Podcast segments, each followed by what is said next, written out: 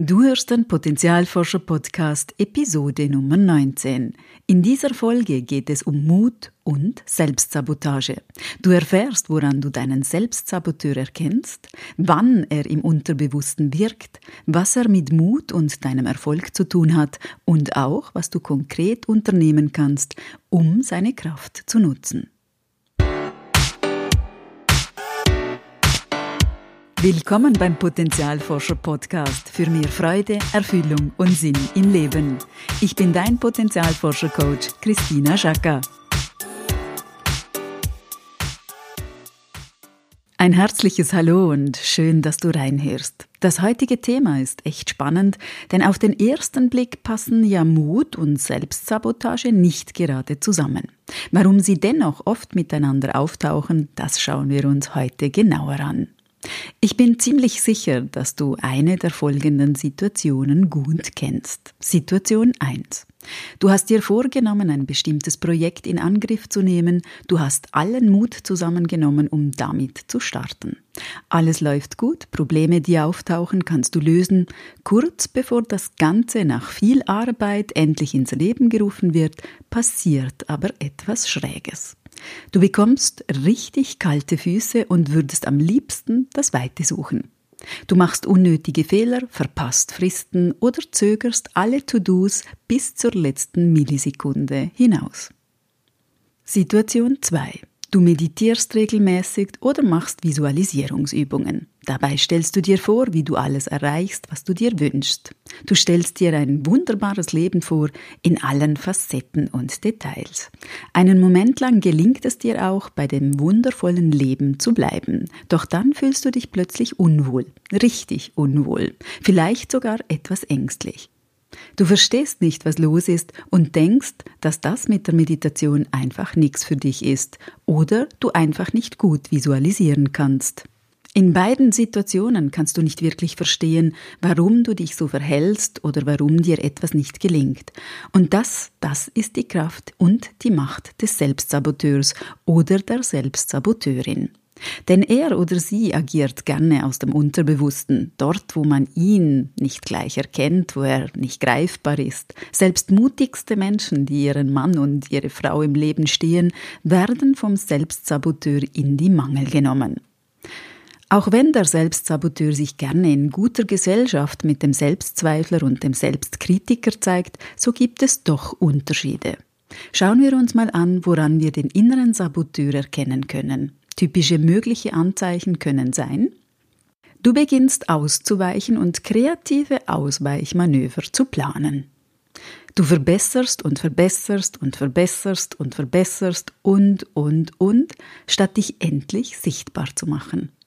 Du machst alles andere als das, was auf deiner Prioritätenliste steht. Sehr beliebt ist es zum Beispiel, die Wäsche statt des wichtigen Telefonats mit einem Kunden zu machen. Du schiebst wichtige Erledigungen bis zur letzten Minute hinaus. Du findest den Zeitpunkt aus heiterem Himmel ganz und gar falsch. Du findest das ganze Projekt plötzlich nicht mehr gut und äh, unattraktiv. Du fühlst dich leer, müde und entmutigt. Du tappst in die Falle des Vergleichs und siehst ganz viele, die es viel besser können als du. Du zögerst und verzögerst. Wenn der Selbstsaboteur in Aktion tritt, dann zeigen wir unbewusst alle Verhaltensweisen, die unseren Erfolg, der vielleicht schon in greifbarer Nähe steht, sabotieren. Statt uns voller Tatendrang auf unsere Ziele zu konzentrieren, sie zu verfolgen und zu erreichen, machen wir verwirrende Dinge, die uns nicht gut tun und im schlimmsten Fall sogar schädigen. Ein besonderes Merkmal des Selbstsaboteurs ist es, dass wir uns entmutigt fühlen. Es scheint, als hätten wir jeden Mut verloren. Den Mut verlieren wir aber nicht. Er wird in Anführungsstrichen nur überdeckt und vergraben. Und zwar mit ziemlich viel Selbstsabotagematerial. Die große Frage lautet natürlich, warum in aller Welt sabotieren wir uns und unsere Ziele, unsere Träume und Wünsche selbst? Nun, dieser Anteil in uns versucht uns zu schützen. Er will uns vor einer negativen Erfahrung schützen und bewahren. Er hat einen unglaublich guten Zugang zu unseren alten Erfahrungen und gleicht jede Situation darauf ab, ob sie Ähnlichkeit mit einer negativen Erfahrung hat, die wir mal erlebt haben. Und der Selbstsaboteur sagt, Nein, nein, nein, nein. Da haben wir schon mal ganz kräftig eines an den Kopf gekriegt. Das wiederholen wir auf keinen Fall nochmals. Der Selbstsaboteur will uns also überzeugen, den in Klammern vermeintlich sicheren Hafen zu wählen, bloß kein Risiko einzugehen und alles so zu lassen, wie es ist. Man könnte auch sagen, der Selbstsaboteur repräsentiert alte, tiefe und durchaus überholte Muster. Und so paradox es ist, der Selbstsaboteur will uns unter allen Umständen davor bewahren, Erfolg zu haben. Denn der könnte schmerzhaft sein und somit eine Gefahr sein. Vielleicht hast du in deinem Leben eine Erfahrung oder auch mehrere gemacht, dass wenn du erfolgreich bist, dafür emotional verletzt wirst. Vielleicht wurdest du bei etwas ausgelacht, das dir sehr wichtig war. Vielleicht wurdest du abgewertet, als du etwas Wichtiges für dich persönlich erreicht hast. Vielleicht sogar bestraft. Der Selbstsaboteur sorgt auf unterbewusster Ebene dafür, dass wir diesen Schmerz meiden und vor ihm zurückweichen. Eine spezielle Form des Selbstsaboteurs ist das sogenannte Hochstapler-Syndrom oder Imposter-Syndrom, das Frauen und Männer gleichermaßen betrifft. Obwohl die Betroffenen viele Fähigkeiten und Stärken haben, glauben sie, dass ihre Erfolge nur Glück oder Zufall waren. Sie schreiben sich ihre Erfolge nicht selbst und ihrer Leistung zu, ihrem Einsatz, sondern haben sogar Angst, andere würden bemerken, dass sie den Erfolg gar nicht verdient haben und eigentlich unfähig sind. Die Betroffenen können damit aus ihren eigenen Erfolgen keine Kraft und Motivation ziehen. Interessanterweise schreiben sie aber Misserfolge sich selbst zu und nicht den äußeren Umständen, wie sie das beim Erfolg tun. Zurück zum Alltag. Was können wir also tun, wenn unser Selbstsaboteur das Zepter übernimmt und unseren Mut unter einem Haufen begräbt? Das Wichtigste überhaupt ist es, ihn zu erkennen, wenn er aktiv wird.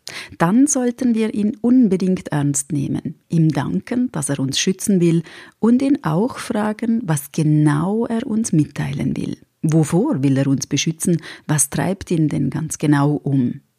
Spannend ist es auch zu ergründen, woher seine Aussagen kommen. Wer hat das mal gesagt oder an was erinnert er uns? Du kannst dich auch ganz konkret an Ereignisse erinnern, bei denen du in ein Vermeidungsverhalten gegangen bist, obwohl du es eigentlich machen wolltest. Du kannst dir dabei folgende Fragen stellen, um den Selbstsaboteur zu ergründen. Was hast du genau vermieden, obwohl du es tun wolltest? Warum hast du es vermieden? Was war die Angst? Was wäre eine mögliche Auswirkung des Erfolgs gewesen? Wenn du das untersucht hast, dann ist es zentral, liebevoll mit dir selbst umzugehen. Gib dem Schmerz deine Anerkennung. Sag zu dir, ja, das war eine schmerzvolle Situation, ich sehe das. Dann lege die Hand auf dein Herz und frage dich, was brauche ich gerade jetzt? Es kann sein, dass du Ruhe, Liebe, Wertschätzung, Zeit brauchst. Egal was es ist, sorge gut für dich und habe viel Selbstmitgefühl für dich.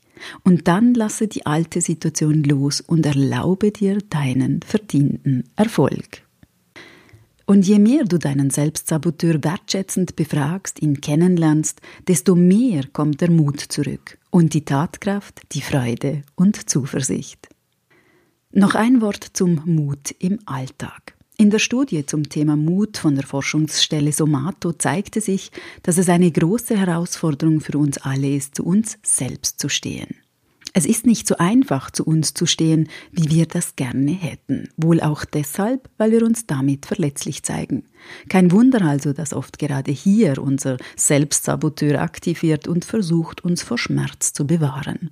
Wenn wir ihn aber beruhigen, die alten Erfahrungen alt sein und vor allem in der Vergangenheit lassen, zudem unseren Mut wieder bewusst an die Seite nehmen, uns liebevoll behandeln, dann gelingt es uns auch, zu uns selbst zu stehen und sehr erfolgreich zu sein. Also genieße all deine einzigartigen und wunderbaren kleinen und großen Erfolge. Hat dir diese Folge gefallen? Dann hinterlasse auf iTunes oder in deiner Podcast-App eine Bewertung oder schreibe mir eine E-Mail an info@potenzialforscher.ch. Ich freue mich sehr über dein Feedback, die Anregungen und Fragen. Und wenn du eine Portion Ermutigung brauchst, es hat noch wenige Plätze im Online-Workshop Glaub an dich am 11. Februar 2019. Details findest du auf meiner Webseite unter www.potenzialforscher.ch slash workshop-ermutigung. Und denk daran, wenn wir unser Potenzial in die Welt tragen, dann ist es Magie. Etwas in uns leuchtet besonders hell.